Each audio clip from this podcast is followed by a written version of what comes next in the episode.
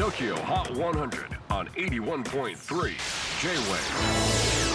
クリス・ベプラーです。J-WAVE ポッドキャスティング TOKYO HOT 100、えーここでは今週チャートにしている曲の中からおすすめの一曲をチェックしていきます。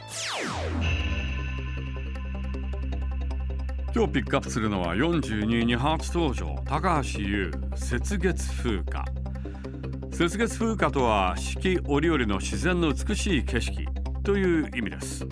巡る季節を感じながらもその一瞬一瞬を大事にしたい。そんな思いが込められています。